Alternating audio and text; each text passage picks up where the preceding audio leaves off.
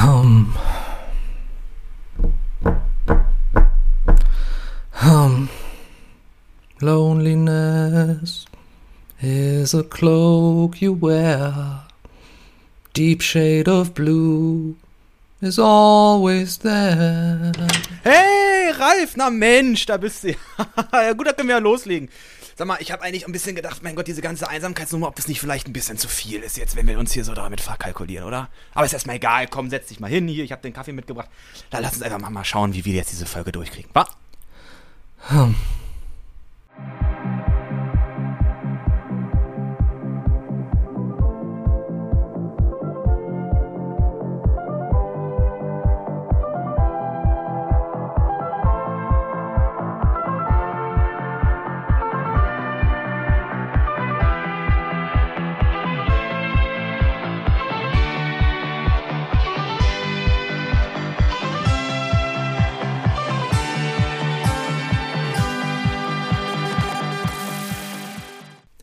Gemeinsam einsam seid ihr jetzt hoffentlich nicht mit uns hier beim Mal gucken das Film Doppel in einer wieder ganz besonderen Folge. Es tut mir leid, es ist schon wieder eine besondere Folge, denn wir sind immer noch in unserem großen fünfteiligen Finale, das äh, uns hoffentlich manchen Lebenserkenntnissen zwischen Einsamkeit, Liebe, Tod, äh, Endlichkeit ein gutes Stück näher bringen wird. Mein Name ist Ralf Döbele und mir gegenüber sitzt bei diesem wirklich ähm, existenzialistischen Vergnügen Fabian Kurz, ich bin einsam hier zu Hause, du auch in deiner Wohnung. Ja, ja. Das trifft sich gut, weil wir, ähm, wobei einsam, es ist immer schön, es gibt so, ich glaube, irgendein Philosoph hat es gesagt, ähm, diese Divergenz zwischen Einsamkeit und Alleinsein. Dieses, ich kann gut allein sein, aber ich bin trotzdem nie einsam.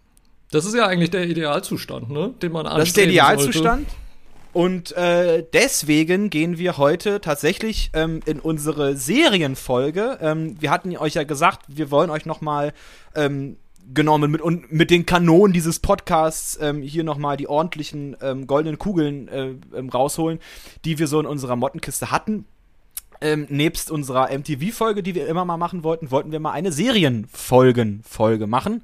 Und ähm, sind dann in Bezug äh, oder, oder, sind dann im Gespräch über ähm, dieses Spezial dann dazu gekommen, Mensch, wir wollen auch thematisch miteinander verbleiben und wir hatten ja am Anfang die Musik, wir hatten äh, letzte Woche die Liebe und heute geht es dann thematisch ähm, nebst um die TV-Ästhetik auch um ähm, das klitzekleine Geschmäckle Einsamkeit. Ja. Was diese hat Folgen sich, mehr hat sich oder eigentlich so ergeben ne, bei näherer Betrachtung äh, der beiden genau. Episoden, die wir behandeln wollen. Und Liebe und Einsamkeit schließt sich ja bedauerlicherweise nicht immer unbedingt aus.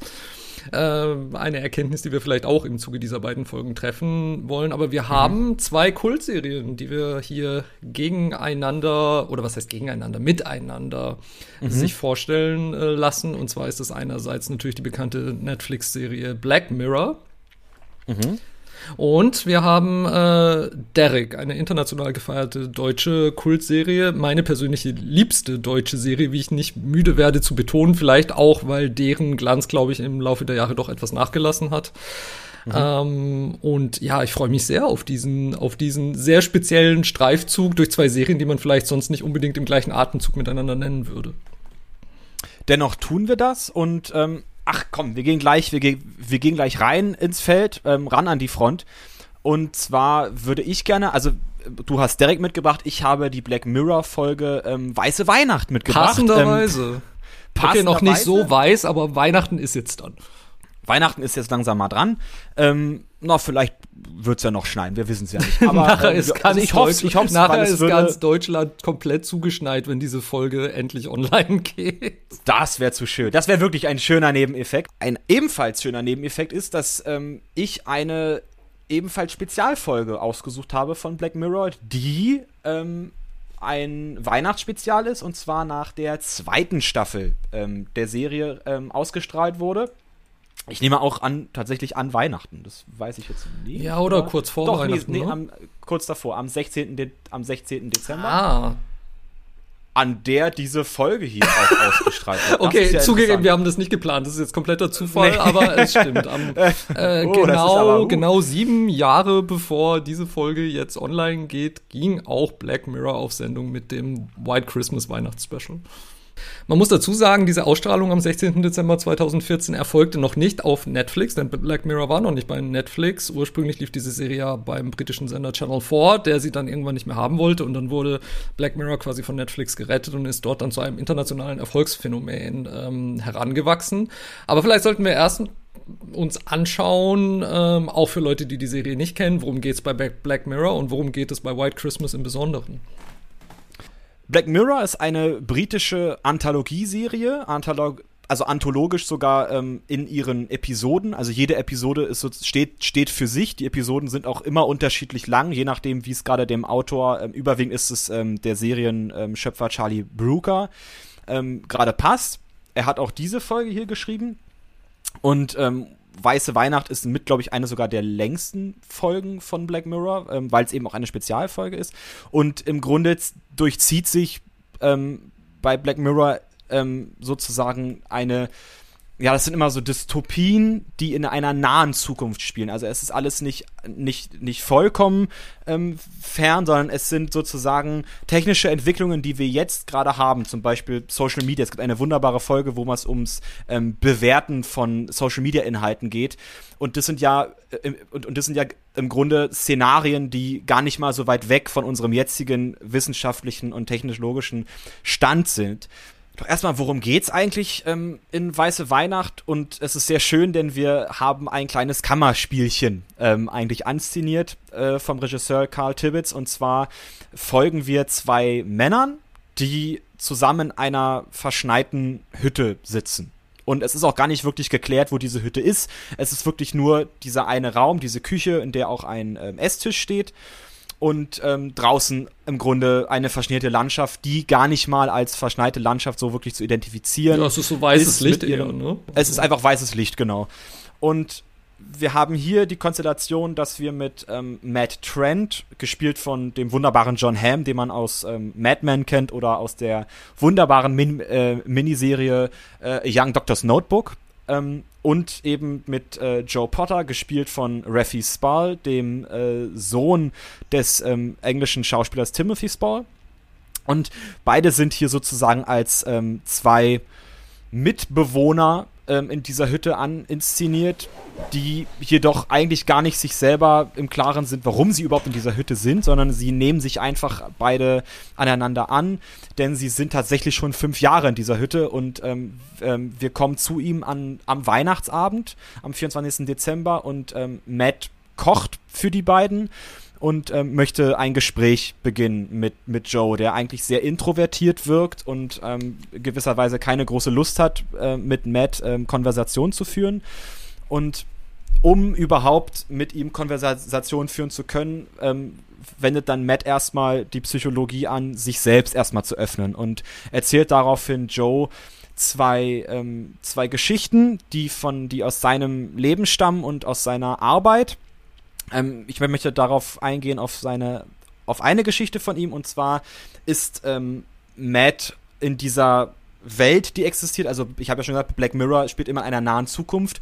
Und hier wurde die technische Errungenschaft der Cookies sozusagen ähm, weiter ausgebaut, dass es sozusagen Cookies gibt für Menschen, für Menschengehirne. Und diese Cookies werden nach einer bestimmten Zeit dann aus dem Gehirn wieder entfernt und haben sozusagen die kompletten Bewusstseinsströme dieser realen Person kopiert und werden dann dafür eingesetzt, um eben im Haushalt etc. Äh, ähm, diese realen Personen zu unterstützen um so, und sind sozusagen ähm, die persönlichsten Sekretäre, weil sie ein Appet dieser Person sind. Und diese Cookies funktionieren aber wirklich wie eigene Existenzen. Also sie, sie sehen selbst, sie schmecken selbst, sie funktionieren ungefähr ähm, wie, wie, wie richtige Menschenexistenzen und wie menschlich und, und haben ein menschliches Bewusstsein. Und ähm, Matt ist sozusagen der Instrukteur, der diese Bewusstseins ähm, Existenzen dann anleitet und ihnen erstmal auch sagen muss, ihr seid keine wirklichen Personen, sondern ihr seid einfach nur Simulation. Ihr seid ein, du bist also, also eine reine Kopie von, von, von Gedankenströmen. Und im Verlauf dieser ähm, Folge schafft es dann Matt tatsächlich, ähm, dass Joe sich auch öffnet und ihm ebenfalls seine Geschichte erzählt. Was ich wirklich, wirklich bemerkenswert finde an dieser Folge oder worüber ich mich königlich amüsiert habe, ist tatsächlich auch alleine die Art und Weise, wie Cookies als Technologie hier geschildert werden. Also, dass tatsächlich Cookies im menschlichen Gehirn angefertigt werden und dann verpflanzt werden können, weil, ähm, keine Ahnung, also noch Jahre vor der ollen DSGVO und äh, zu einem Zeitpunkt, wo, also ich habe diese Folge jetzt wirklich in Vorbereitung des Podcasts zum ersten Mal gesehen und, und ich habe nur gedacht, so meine Güte, ja, also wenn ich nicht mehr ständig auf diese ollen Cookie-Erlaubnis-Buttons klicken müsste, die uns die, die ähm, DSGVO beschert hat, dann, dann, dann steckt mir doch ein Cookie ins Hirn, wirklich. Hauptsache, ich muss da nicht mehr draufklicken. Und deshalb äh, fand ich das schon sehr lustig, dass es solche Auswüchse angenommen hat. Ich finde auch das Grundsetting mit, mit Matt und Joe wirklich, wirklich spannend und habe mich da auch am Anfang äh, zurückerinnert gefühlt an unseren aller, allerersten Film, äh, Der Leuchtturm. Mm mit, Stimmt, mit ja, zwei klar. unterschiedlichen Männern, die zusammensitzen, wo der eine eigentlich überhaupt nicht reden möchte und der andere aber schon. Ähm, mhm. Ich meine, damit hat sich dann eigentlich auch mit den Parallelen, aber das, das finde ich immer ein interessantes Setting. Ich finde auch dieses, ähm, diese Hütte, in der sie sitzen und diese Küche auch von Anfang an sehr beklemmt. Das hat mich auch erinnert an sowas wie de, de, an den Aufenthaltsraum in äh, Das Ding von John Carpenter, wo die ganzen Leute mhm. im Eis zusammensitzen und, und halt debattieren, wie sie die Bedrohung von außen eindämmen können. Und worin Black Mirror wirklich gut ist, ist tatsächlich eben diese, diese Zukunft zu schildern, die nur so ein paar Straßenecken weit entfernt zu sein scheint und man, es braucht nicht sehr viel, sich da hineinzuversetzen. Und das betrifft nicht nur diese Cookies, sondern eine, ein großes Thema bei dieser Folge ist auch das Blocken oder Ghosten von anderen Usern, was, falls man in der Welt des Online-Datings unterwegs ist, sicher dem einen oder anderen schon mal passiert ist, dass man gedacht hat, hm, ich dachte, wir hätten gerade eine nette Unterhaltung am Laufen, aber jetzt hat der oder diejenige mich einfach geblockt und jetzt komme ich nicht mehr an sie ran. Ohne große mhm. Erklärung. Mhm. Und das ist auch, das wird ja auch auf eine sehr fantasievolle und, und drastische Art und Weise aufgegriffen und das, das fand ich auch sehr toll. Da eben dieses Blocken ja wirklich auch, du hast es vollkommen recht, sehr, sehr direkt inszeniert wird, indem eben Matt wie Joe in ihren Vergangenheiten, die sie erzählen, von ihren Partnerinnen immer geblockt werden. Ähm, und dieses Blocken sieht wirklich so aus, dass diese Person dann für die andere Person ausgeschnitten ist und dieses Feld, in der diese ähm, Person sein soll, sieht so ein bisschen aus, wie, wie wenn der Fernseher kein Bild hat. Ähm, wie heißt dieses Bild ein? Dieses Stör, Stör, Ja, so, so Kriesel-Störbild einfach. Und genau. was ich daran halt wirklich cool finde, ist auch, wir erfahren auch, dass wenn man in dieser Welt als Sexualstraftäter vorbestraft ist, dass die Strafe dann ist. Also es ist vergleichbar mit dem Sex Offender Registry, wie, wie es in den USA ähm, existiert. Also man wird auf eine Liste gesetzt, die öffentlich einsehbar ist. Aber hier ist eben noch der Clou, man wandelt durch die Welt, aber durch die implantierten Augen mit diesen ganzen Wiedergabeaufnahme, äh, Weiterleitungsfähigkeiten kann man die anderen Personen dann eben nicht mehr sehen. Und die anderen Personen können einen selbst nicht mehr sehen, außer als rote Silhouette, weil man ein registrierter Sexoffender ist. Und das ist schon auch eine sehr, sehr äh, beklemmende Vorstellung, ohne Frage. Es ist eine Perversion eigentlich, weil es genau diese, diese Registrierungs- also äh, ich meine, es ist ja, also in dem Fall, ich würde mal ein bisschen von diesem Sex-Offending-Ding wegkommen, weil es ja hier nicht so ist. Also er ist ja kein Sexualstraftäter, was er hier, also, sondern er ist ein verurteilter Täter, der Matt. Ähm, und dieses Problem dessen, dass eben, also dieser Gedanke auch von Schuld und, und von, von, von, von Verjährung, also diese ganze ähm, ähm, Blindheit der Justitia ist ja schon darin aufgehoben, dass gar keine, dass es gar kein Verhältnis mehr gibt zwischen moralischer Verurteilung und zwischen und zwischen ähm, ähm, ähm, justizieller und juristischer, justizieller und juristischer genau. Verurteilung. Genau, es gibt keine Gewaltenteilung in dieser Welt. Genau, genau, weil nämlich die Würde des Menschen ja hier einfach ausgelöscht wird, indem man hat eine Straftat begangen, darf zwar auch in die freie Welt, aber man kann mit niemandem interagieren, weil man geblockt ist für alle. Und ich glaube, es ist ähm, nicht weit davon entfernt, dass sich dann in so einer Welt dann bestimmt die, die Suizidrate ähm, ähm, ähm so gestiegen hat für Menschen, die sich geblockt haben, weil sie natürlich einfach dann wirklich in eine Form der Einsamkeit verfallen, die ja von dem System aufgedrückt ist. Ja, ganz und, bestimmt. Und wie hier damit gearbeitet wird, gerade mit dieser Funktion des Blockens und diese Ausweglosigkeit dessen und diese, ich will mich doch eigentlich erklären und dieses Streiten, also man geht ja auch einem Streit aus dem Komplett, Weg, indem natürlich. man den anderen blockt. Oder halt Und eben, wenn man, wenn man bei der heutigen Form bleibt, einfach nur, um bei diesem Beispiel Online-Dating zu bleiben, einfach nur der Formulierung, du, ich glaube, für mich passt es nicht so, ähm, ich würde es jetzt sein lassen, nichts für ungut, ne, weiterhin viel Glück. Das würde ja schon Ja. reichen und normalerweise denke ich, würde das auch akzeptiert werden. Oder keine Ahnung, wurde auch akzeptiert, wenn ich das mal jemandem geschrieben habe. Aber das halt stattdessen einfach diese, diese, es ist halt der einfachere Weg. Er ist für einen selbst viel schmerzloser und für die andere Person so viel schmerzvoller. Und, äh, und das hat dann auch, äh, zeigt dann auch, wie durch, durch simple Egoismen größere Einsamkeit und Verzweiflung generiert werden kann. Ja. Ja.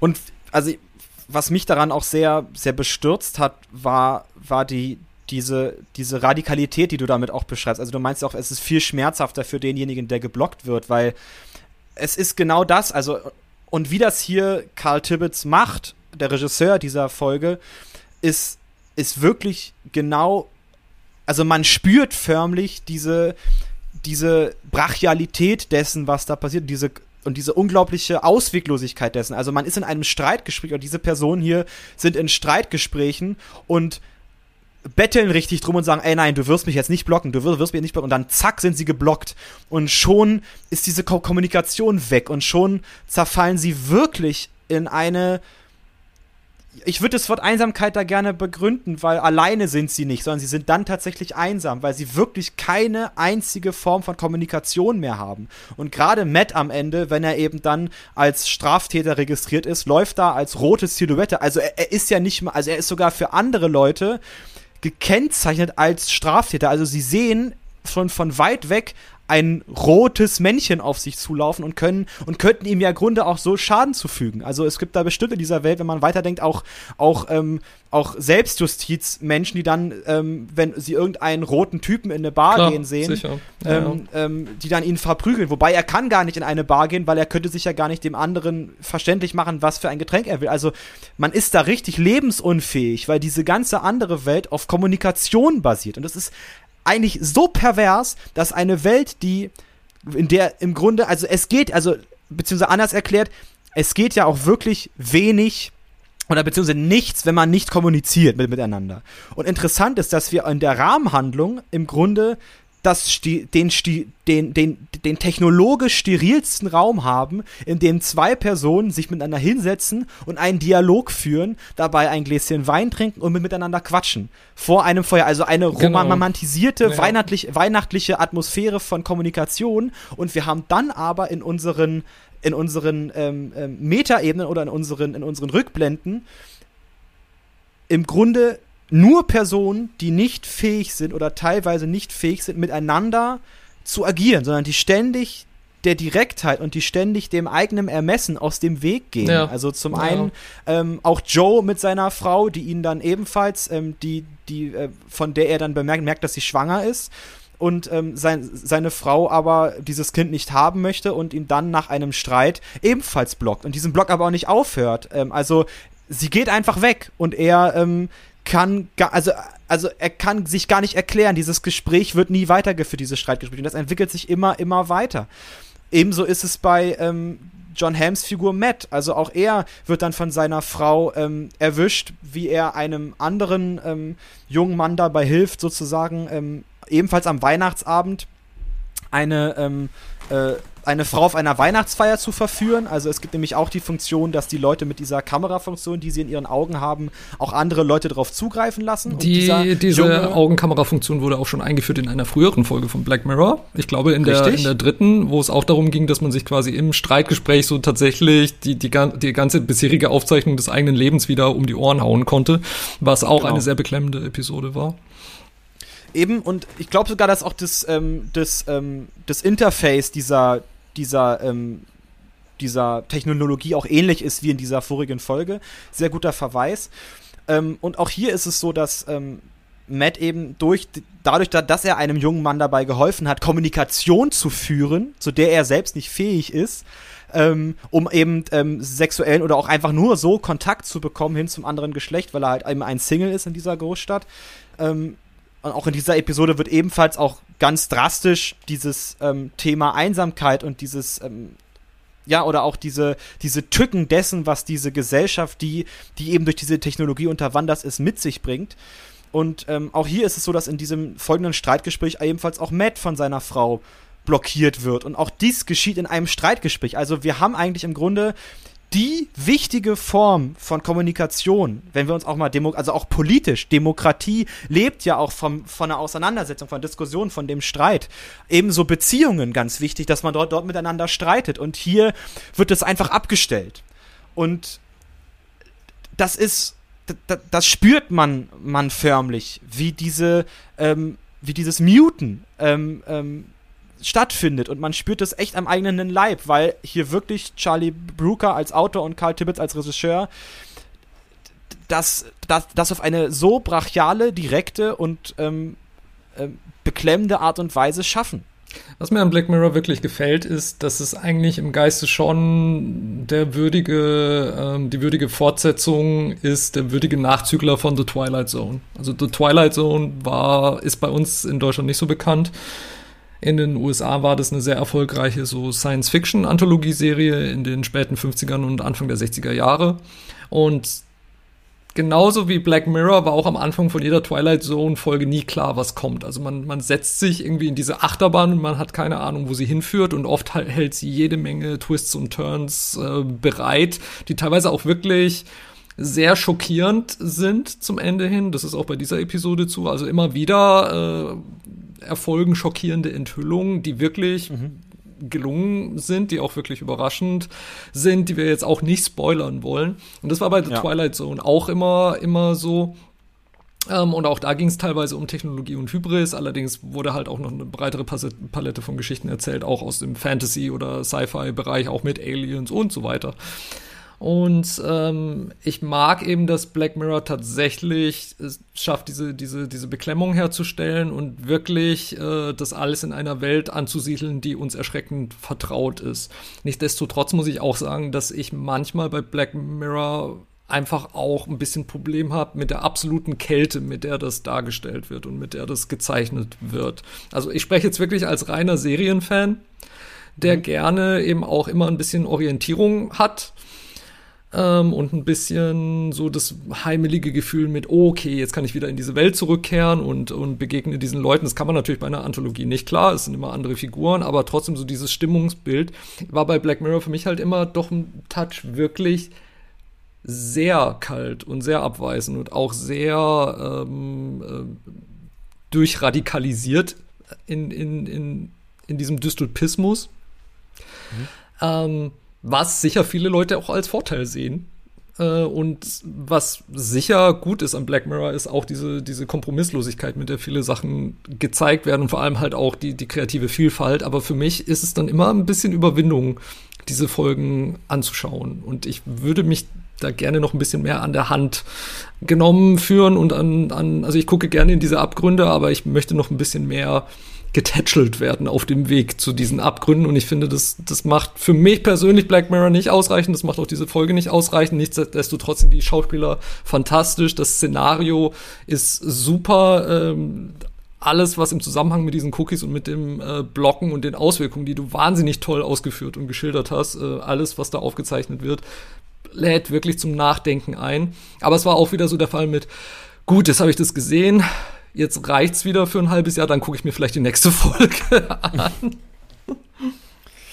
ähm, du hast gerade eben was ganz Wichtiges gesagt, weil es ist genau diese, die, diese, ähm, oh, es ist ganz schwer, weil ich glaube, Black Mirror schafft eben durch, durch diese ähm, durch diese Wahrheit ja schon fast. Also es, es ist ja im Grunde keine reelle Wahrheit, die wir da ähm, konstruiert bekommen, sondern, sondern eine zukünftige Wahrheit. Aber die ist ja, dadurch, dass sie eben so nah dran ist, versprüht sie diese, ähm, ich will schon fast sagen, Angst vor den Dingen. Mm, also, weil sie, und dieses eben nicht an die Hand führen, ist vielleicht dann gerade ähm, dann, dann auch die Einsamkeit des Zuschauers in der Metaebene. Also wirklich der Zuschauenden, die diese Serie gucken, weil alle diese Folgen am Ende eine Existenz zurücklassen, die in ihren die in ihren Möglichkeiten im Grunde machtlos ist. Mhm. Machtlos aufgrund dessen, was die Gesellschaft als solches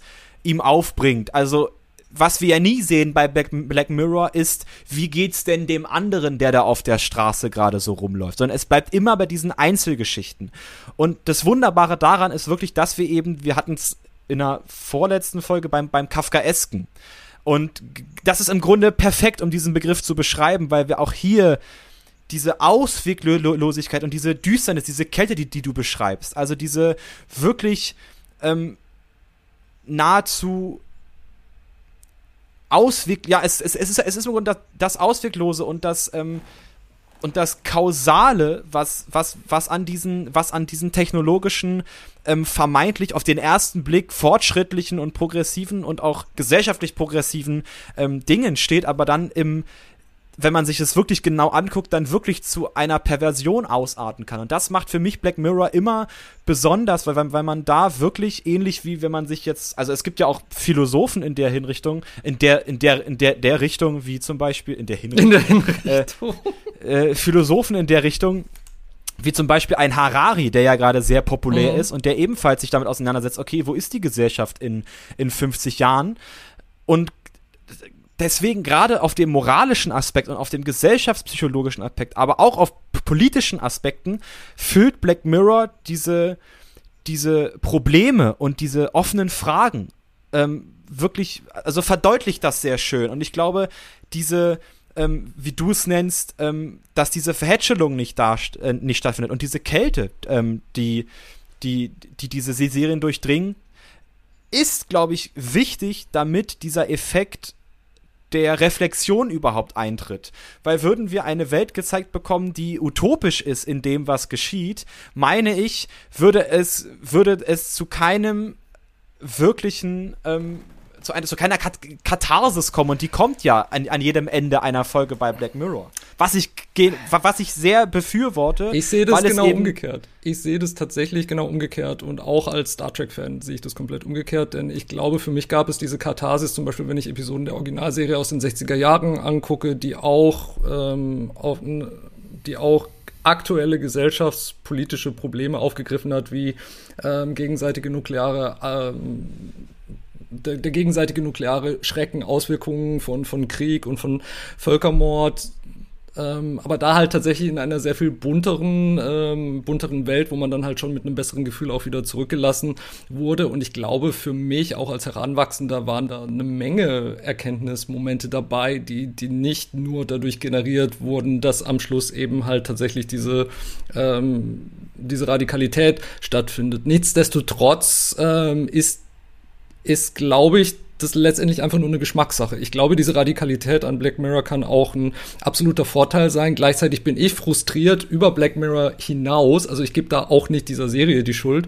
Ich bin, glaube ich, frustriert, ähm, dass es nicht mehr Science Fiction im Fernsehen gibt, immer noch auch in diesen endlosen Streaming-Welten, die tatsächlich das tut, was Black Mirror tut. Und ich finde, gute Science Fiction sollte das tun. Die sollte aktuelle gesellschaftliche Dinge aufgreifen und zuspitzen und transportieren. Und das, was Black Mirror macht, machen die aktuellen Star Trek-Serien fast überhaupt nicht. Was auch etwas ist, was ich sehr frustrierend finde. Und vielleicht finde ich das dann einfach auch nur schade, dass das Black Mirror so einsam auf weiter Flur zu stehen scheint im Moment. Und vielleicht darf man dem, darf ich diesen Frust der Serie selbst auch gar nicht so ankreiden. Interessant ist, dass du Star Trek ins Feld führst, weil es gibt tatsächlich eine Black Mirror-Folge, in der Star Trek persifliert ja, stimmt. auch auf Star Trek verwiesen stimmt. wird. Äh, die heißt USS Callister, ich glaube aus der vierten Habe ich noch Staffel. nicht gesehen, aber ich weiß, dass sie existiert, ja. Mit äh, dem wunderbaren Jesse Plemons, den ich aus Friday Night Lights sehr liebe. Alleine deshalb werde ich es noch angucken müssen tu das. Tu das bitte auch gerne. Ihr könnt das machen auf Netflix. Auf Netflix, das ist eine Netflix-Serie, das heißt, ihr werdet sie nirgendwo sonst finden.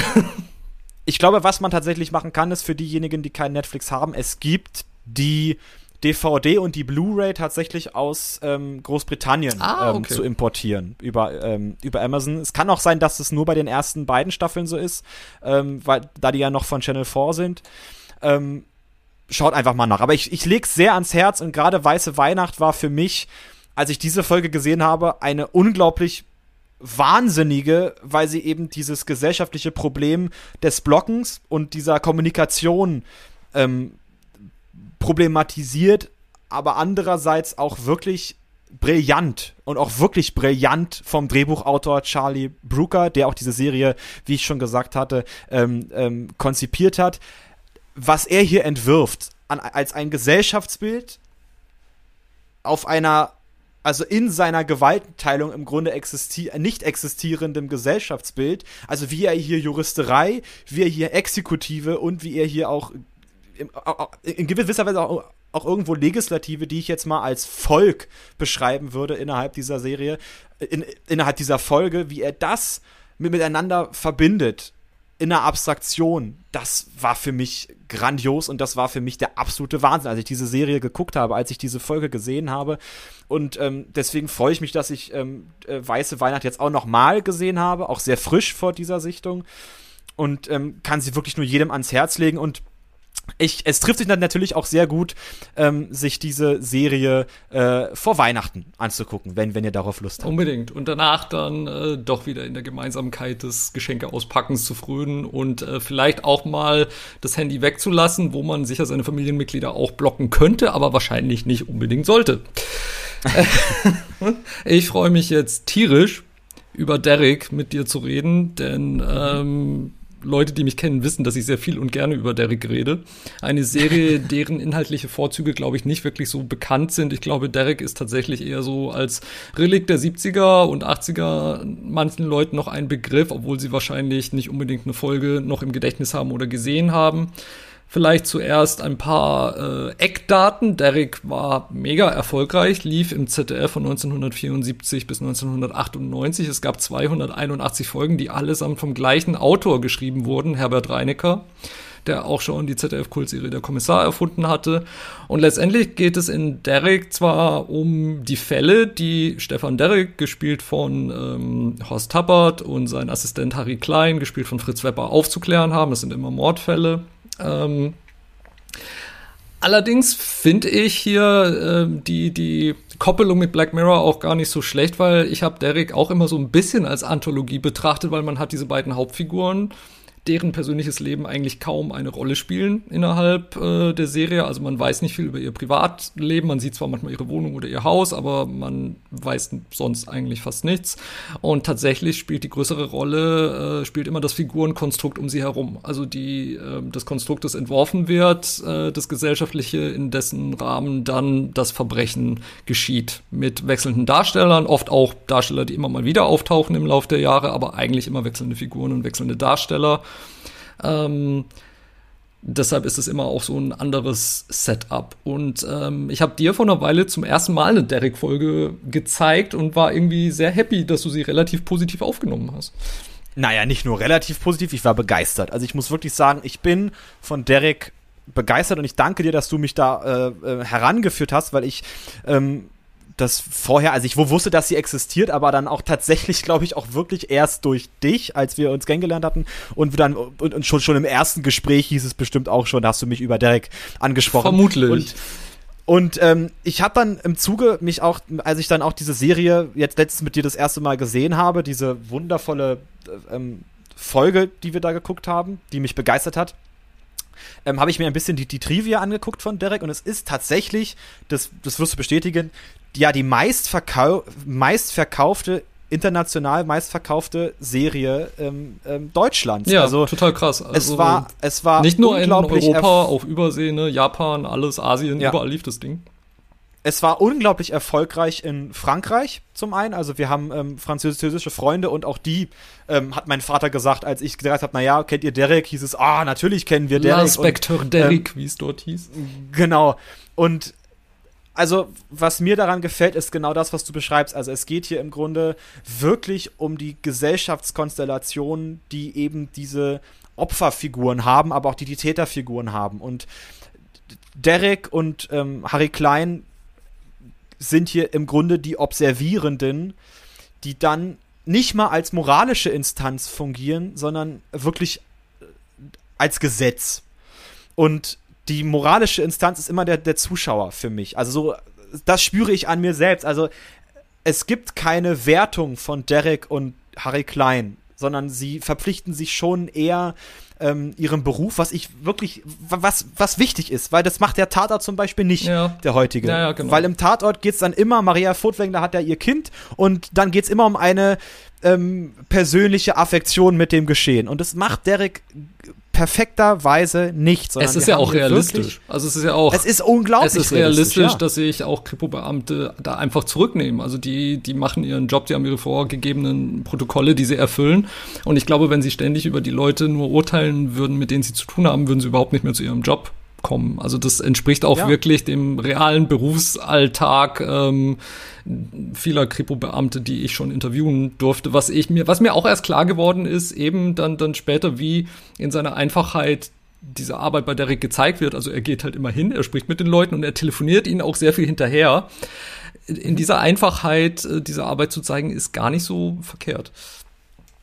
Und interessant ist auch, da, dass wir die spannenden Szenen ähm, erst zum Schluss haben, in denen Derek und Harry Klein miteinander dann auch wirklich in dieser spannenden Welt agieren. Also die wirklich beklemmenden Szenen, gerade bei dieser Folge Unstillbarer Hunger, ähm, der wir uns widmen, ähm, war das ähnlich, dass wir im Grunde ganz an den ähm, persönlichen Einzelgeschichten der Opfer bleiben und wie diese funktionieren, wie ihr Hintergrund ist, weil es genau, weil es eben wichtig ist, um ein moralisches Urteil zu, zu, zu fällen als, als Zuschauerin, als Zuschauer. Und ähm, das hat mich hier wieder mal jetzt in meiner zweiten Seherfahrung von Derek begeistert und äh, Ralf immer her damit, immer mehr. Also es ist wirklich, es ist wirklich, ich kann jedem ans Herz legen, guckt diese Serie. Ähm, doch ganz kurzen Break, mhm. wollen wir drüber sprechen, dass die alle eine NS-Vergangenheit haben? Das machen wir nachher gleich. Machen wir erstmal die Zusammenfassung, okay. weil ich würde dann auch noch darauf eingehen, dass halt Derek wirklich also tatsächlich so auch ein Produkt, äh, ein urdeutsches Produkt der deutschen Seele und all ihrer Abgründe ist, in vielerlei Hinsicht. Gut, dann habe ich ja jetzt eigentlich schon einen guten Break gemacht, indem ich gesagt ja. habe, ähm, ich danke dir genau. und jetzt kannst du vielleicht einfach sagen, genau. das freut mich und dann kannst du in die Folge genau. einführen. Das freut mich wirklich. Und ähm, ja, wie schon gesagt, es geht um die Folge Unstillbarer Hunger, die im Januar 1980 zum ersten Mal lief im ZDF. Äh, wie immer geschrieben von Herbert Reinecker, wie immer produziert von Helmut Ringelmann und Regie führte Helmut Ashley, der auch zahlreiche Folgen von Derek inszeniert hat in der langen Geschichte der Serie. Diese Folge beginnt mit dem Tod von Helga Wichmann, gespielt von Diana Körner. Die junge Frau sitzt eines Abends ähm, ja, relativ deprimiert in einer Bar und wartet auf jemanden, der nicht kommt. Ähm, der, der Wirt bemerkt es, der hat sie schon öfter bemerkt, spricht sie an und lädt sie ein, doch mit ihm vielleicht noch was zu trinken. Doch sie verlässt die Bar, geht nach draußen auf die Straße und dann nähert sich aus dem linken Bildrand, äh, nähern, sich äh, nähern sich zwei Hände die sie letztendlich auf die Straße stoßen vor ein fahrendes Auto, wodurch Helga Wichmann getötet wird. Und es steht dann auch eben bald fest, dass es kein Unfall war, sondern dass sie tatsächlich auf die Straße gestoßen wurde. Derek und Harry informieren die Familie zunächst einmal ähm, Elisabeth Wichmann, die Schwiegermutter der Getöteten, gespielt von Maria Wimmer. Ähm, die ist recht Betrübe ist so eine, wie soll ich sagen, gut situierte Dame, ne, im, im, die sich schon sehr herrichtet mit den Haaren und mit, den, mit dem Kleid. Sie hat einen äh, jungen Sohn Ralf, gespielt von Pierre Frank. Und äh, Ralf hat auch noch einen älteren Halbbruder, äh, Eberhard, gespielt von äh, Peter Fricke, der, glaube ich, eine ganze Karriere draus gemacht hat, so äh, leicht bösartig guckende, beamtige deutsche Figuren zu spielen. er hat selbst geschafft, Bastian Pastewka ein Dorn im Auge zu sein, nämlich in der Serie Pastewka. Ja, hervorragend. Ich bin gestern Abend fast vom Glauben abgefallen, weil ich dachte, oh mein Gott, jetzt hat der Typ tatsächlich auch es geschafft, noch eine viel schlimmere Rolle zu spielen. Ähm, das hat mich sehr gefreut, diesen ähm, Herrn wiederzuerkennen. Und äh, auch in der Folge zu sehen ist ein sehr junger Sascha Hehn, noch bevor er seinen Durchbruch hatte in der Schwarzwaldklinik und beim Traumschiff, ähm, hat er hier schon einen Bekannten oder man muss sagen Liebhaber von Helga Wichmann gespielt. Jedenfalls ähm, überbringen Harry und Derek die, die Todesnachricht und merken gleich, dass die Schwiegermutter eigentlich sehr betrübt darüber ist. Ihr älterer Sohn, Eberhard, ist dagegen relativ abgeklärt. Er macht die Aussage, es war klar, dass es mit seiner Frau mal so hatte kommen müssen, so wie sie sich aufgeführt hat. Es wird im Verlauf der Folge klar, dass sie mehrere außereheliche Beziehungen hatte zu unterschiedlichen Männern. Der Abgrund, an dem Harry und Derek äh, da aber kratzen, ist nicht unbedingt bei Helga zu finden, wie man dann im, im Laufe der Folge feststellt, sondern tatsächlich eher in den sehr, sehr erdrückenden Familienverhältnissen und äh, in der Beziehung zu ihrem Mann, in die sie da hineingeheiratet hat und wo es für sie wahrscheinlich schon sehr bald ein ganz, ganz böses Erwachen gab. Eberhard, gespielt von Peter Fricke, hat im Grunde wirklich diese, also die Kälte, von der wir vorhin bei Black Mirror gesprochen haben, ist nichts dagegen, was die Kälte hier bei, ähm, bei Eberhard ausmacht. Denn seine Mutter sagt treffend, er hat nicht mal ein Herz. Ja, Und genau. es ist wirklich im Grunde eine, eine ähm, Maschine von, von Mann, die im Grunde ähm, für die Arbeit lebt, seine Frau als Funktion sieht, die die Funktion also oder als als Objekt sieht, das funktionieren muss. Genau, sie hat zu funktionieren und zu repräsentieren und halt seine Bedürfnisse zu erfüllen und ansonsten ist sie als tatsächlich dreidimensionales Wesen eigentlich nicht existent. In den ehelichen Pflichten auch nicht existent. Also, und zwar geht es nämlich gerade darum, also Helga, ähm, die als eine sehr zärtliche, eine sehr verspielte, eben eine sehr fröhliche, lebensfrohe, ähm, lebensfrohe Na äh, Natur beschrieben wird, trifft sozusagen auf also einen größeren Gegensatz hätte es, glaube ich, nicht gegeben. Und wir haben eben mit, mit der Figur des Eberhards diese schon fast wirklich, also so stellt man sich eine Leiter von einem KZ vor, der, ja, der schon. wirklich, ja, ja, der wirklich komplett rationalisiert und bloß an den, den Ideologien, an den alten Tradition, also er nennt es, ich bin etwas konservativer als andere, aber der wirklich an traditionalistischen, bigotten, von Grund auf, naja, faschistischen und auch ähm, sexistischen ähm, Theorien festhält, Ideologien festhält und darin sozusagen sein, seine, seine Ermächtigung auch, auch sieht. Und das macht diese Figur äh, wirklich auf, auf eine Weise barbarisch, die, iron, die ironisch ist, weil er selber ganz oft in Bezug auf andere Menschen das Wort Barbarentum fallen lässt. Und eigentlich ist er in seinem Wesen im Grunde so herabgekommen wie ein Tier. Also nicht mal eine Persönlichkeit steckt in diesem wie eine Maschine funktionierenden Menschen, der im Grunde auf bloße ähm, bloße Ideologien hört. Also es, es, ist wirklich im Grunde der perfekte Nazi. Ja, tatsächlich, er hat dieses Konstrukt und dieses Konstrukt ist einfach da. Es ist ja eigentlich auch fast schon sinnentleert, er, aber er hält es voller Begeisterung aufrecht, sofern man Begeisterung überhaupt sagen kann in dieser Kälte. Aber was, was, was mich wirklich sehr bewegt, ist einfach, man hat hier eine Familie und nichtsdestotrotz ist es eine Familie also die Mutter mit ihren beiden Kindern, auch einen Sohn, den sie eigentlich verachtet, auch weil, weil der Sohn sie doch sehr an den, den unglaublich herrischen Vater erinnert, wo sie dann irgendwann mal die Kraft hatte, sich zu lösen. Und auch noch, glaube ich, den Satz sagt, basierend auf dem damaligen Scheidungsrecht, ne, also ich wurde schuldig gesprochen oder es war mein mein Wunsch zu gehen, also lag die Schuld äh, rechtlich bei mir, aber so hat sie es wenigstens geschafft, sich von diesem herrischen Vater zu lösen, aber halt nicht komplett von diesem Sohn, der trotz allem noch ein Teil von ihr ist. Und obwohl diese Familie eben mit so Befreiungsversuchen auseinanderstrebt, ist dieses Konstrukt doch immer noch da und Helga wird in dieses Konstrukt reingezogen und diese, diese lebenslustige junge Frau, die sich von dieser doch also sehr halt gut bürgerlich situierten Welt wahrscheinlich auch zuerst mal ein bisschen angezogen fühlt und wahrscheinlich diesen Eberhard auch liebt, sehr blauäugig. Äh, auf die wird dann halt immer wieder durch diese Zwänge eingedroschen, bis sie fast jede Art von Lebensmut verliert und versucht, den halt dann bei anderen Männern wiederzufinden. Und die Art und Weise, wie, wie, ähm, wie diese Figur hier unterdrückt und zerstört wird, ist, ist ein Thema, diese, diese Art von zerstörte und verlorene Unschuld ist eine Thematik, die, die sich durch die ganze Serie zieht, die immer wieder aufgegriffen wird, auch eben in Verhältnis gesetzt mit, mit äh, vermeintlich gut bürgerlichen deutschen Strukturen. Und das ist halt auch besonders interessant, wenn man bedenkt, dass, dass manche Macher von Derek, allen voran auch der Autor Herbert Reinecker und der Hauptdarsteller ähm, Horst Tappert eben halt natürlich auch eine nachweislich eine Nazi-Vergangenheit haben. Und hier machen sie diese Serie, die sich 24 Jahre lang mit, mit, mit Unterdrückung und Schuld und Sühne und Abgründen auseinandersetzt wie ich finde, wie, wie, ich finde, ja schon ein, ein, ein Zeitzeugnis auf Metaebene. Ja, kann man tatsächlich, kann man tatsächlich so sagen. Ja, die Serie ist dafür ja, natürlich auch stark kritisiert worden, gerade so posthum, sag ich mal. Also ich glaube, diese mhm. Kritik hat im Laufe der Jahre auch zugenommen und als dann ähm, Horst Tapperts Vergangenheit als Mitglied der Waffen-SS rauskam, wurden dann auch die Wiederholungen beim ZDF eingestellt. Wo ich wirklich sagen muss, ähm,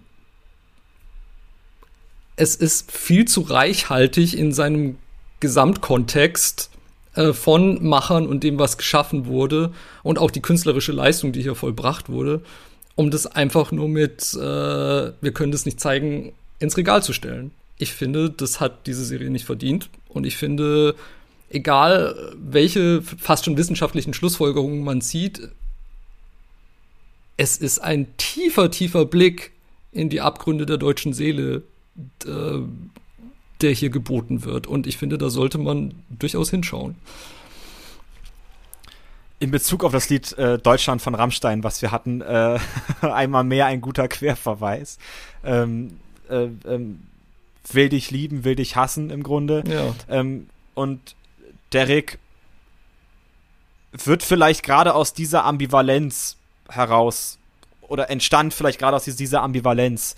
Ähm, und gerade aus der Ambivalenz dieser Kälte. Also wir haben hier zum einen diesen wirklich ähm, als, als Urnazi aninszenierten Bösewichten und auf der anderen Seite diese zärtliche Frau, die im Grunde, ähm, also der man wirklich als Richter, als moralischer Richter nur sagen kann, also ihr wird vollstes Verständnis aninszeniert von der Regie, aber natürlich auch ähm, ist es moralisch begründet, dass sie vollkommen im Recht ist, weil sie eben in einer so unterdrückerischen, kalten Umgebung ist. Und ähm, auch, auch, auch diese Einsamkeit, die ja so ein bisschen als, als, ähm, als, als Oberthema über diese Folge steht, ist hier wirklich gut zu beschreiben, denn sie ist zwar auch hier nicht allein, aber sie ist unglaublich einsam, Absolut. unglaublich einsam ja. in, ihren, in, in ihren Gefühlen und ähm, und sie ist nicht die, sie, sie, ist nicht die einzige Figur. Ne? Auch der jüngere Bruder Ralf äh, kämpft gegen seine eigene Einsamkeit an,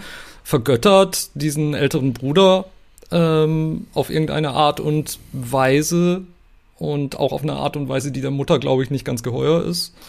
Und auch er versucht so, sich an ihn dran zu hängen, um wahrscheinlich das bisschen Anerkennung ähm, von ihm zu bekommen, was für ihn schon die Welt bedeutet. Also er kämpft auch gegen diese, diese, diese Einsamkeit oder die, dieses Außenseitertum und auch er muss dafür einen bitteren Preis bezahlen letztendlich. Was mir bei Derek ebenfalls gefällt, um auf die Schauspielerei ähm, zurückzukommen, dass wirklich die Reaktionen, wenn, wenn von ihre Tochter, also wenn alleine schon, wie Horst Tappert sagt, ähm, ich muss Ihnen sagen, Ihre Schwiegertochter ist gestorben. Das macht, also diese, das wirkt so real. Genau so stellt man sich das vor, wie es vermutlich so ist. Also da fließen keine unglaublich großen Tränen oder sonst was. Also, sondern hier schafft, schaffen es diese Charaktere auch wirklich zu gucken, wie wie funktioniere ich, nee, also schaffen die Schauspieler zu schauen, wie funktioniere ich als Charakter, wie ist mein Charakter, wie wird er reagieren auf solche Nachrichten.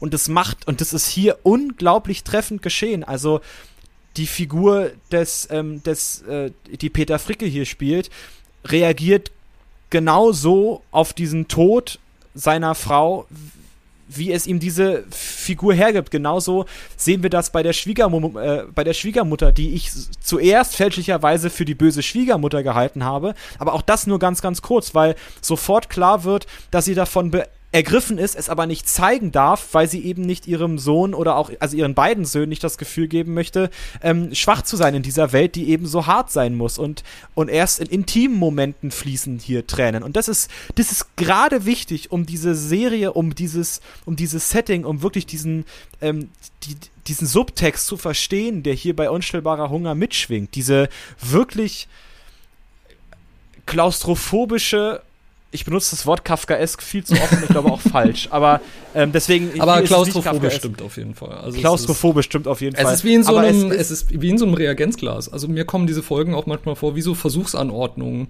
wo man, wo man ähm, diese gesellschaftlichen Archetypen und Bilder gegeneinander überstellt.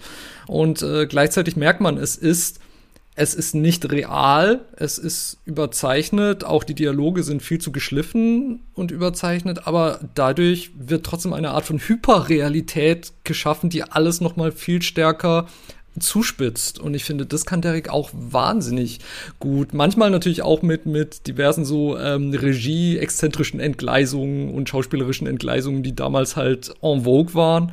Das heißt, äh, manchmal sage ich auch so ein bisschen flapsig, Derek ist auch so die perfekte Mischung aus ein bisschen Trash und sehr viel Tiefgang.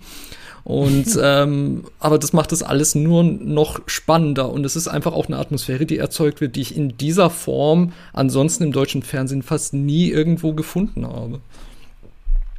Was mir auch gefällt, darauf möchte ich ganz kurz eingehen, das ähm, ist das Szenenbild, was was wirklich auf die Stimmung hier bei Unstillbarer Hunger ähm, auf die Stimmungen der Charaktere eingeht. Also ähm, das Büro von, von Peter Frickes Figur ist, also strahlt im Grunde schon wirklich diese, diese Kälte aus, die er besitzt. Hingegen sind die Szenen, in der wir, ähm, ähm, in der wir Helga Wichmann begegnen, das, ähm, dem Opfer, ähm, die sind sehr warm, die sind sehr. Ihr Zimmer sehr, auch, wo sie sich zurückgezogen hat, ne? Dieses genau, so die sind, lila Fliedertönen und so. Genau, die sind sehr warm, die sind sehr fröhlich, die sind sehr dynamisch. Das, das gefällt mir. Also wie hier auch mit Szenenbild gearbeitet wird. Ähm, gerade weil diese Serie eigentlich optisch ähm, oder in dieser Folge ähm, auf den ersten Blick sehr nüchtern erscheint, ist es aber doch wirklich zweckbedient. Zum einen für einen Naturalismus und zum anderen eben für diese dann doch ähm, Charakter Charakterstudie, die ebenfalls auch im Szenenbild liegt. Ich glaube, das ist wirklich wichtig und das schafft auch diese Atmosphäre. Und Derek ist einfach unglaublich atmosphärisch.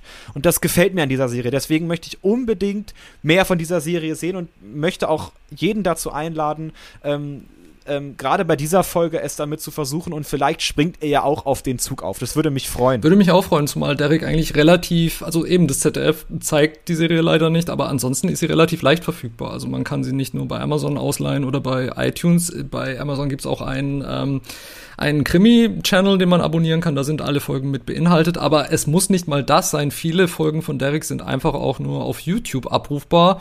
Und es gibt sogar einen äh, offiziellen äh, Kanal, der diese alten Kult-Krimiserien des deutschen Fernsehens quasi mit im Programm hat und verarbeitet. Dieser Kanal heißt einfach nur Kultkrimi und da sind jede Menge Derek-Folgen auch mit drin. Auch diese Folge ist, ist dort ganz einfach verfügbar.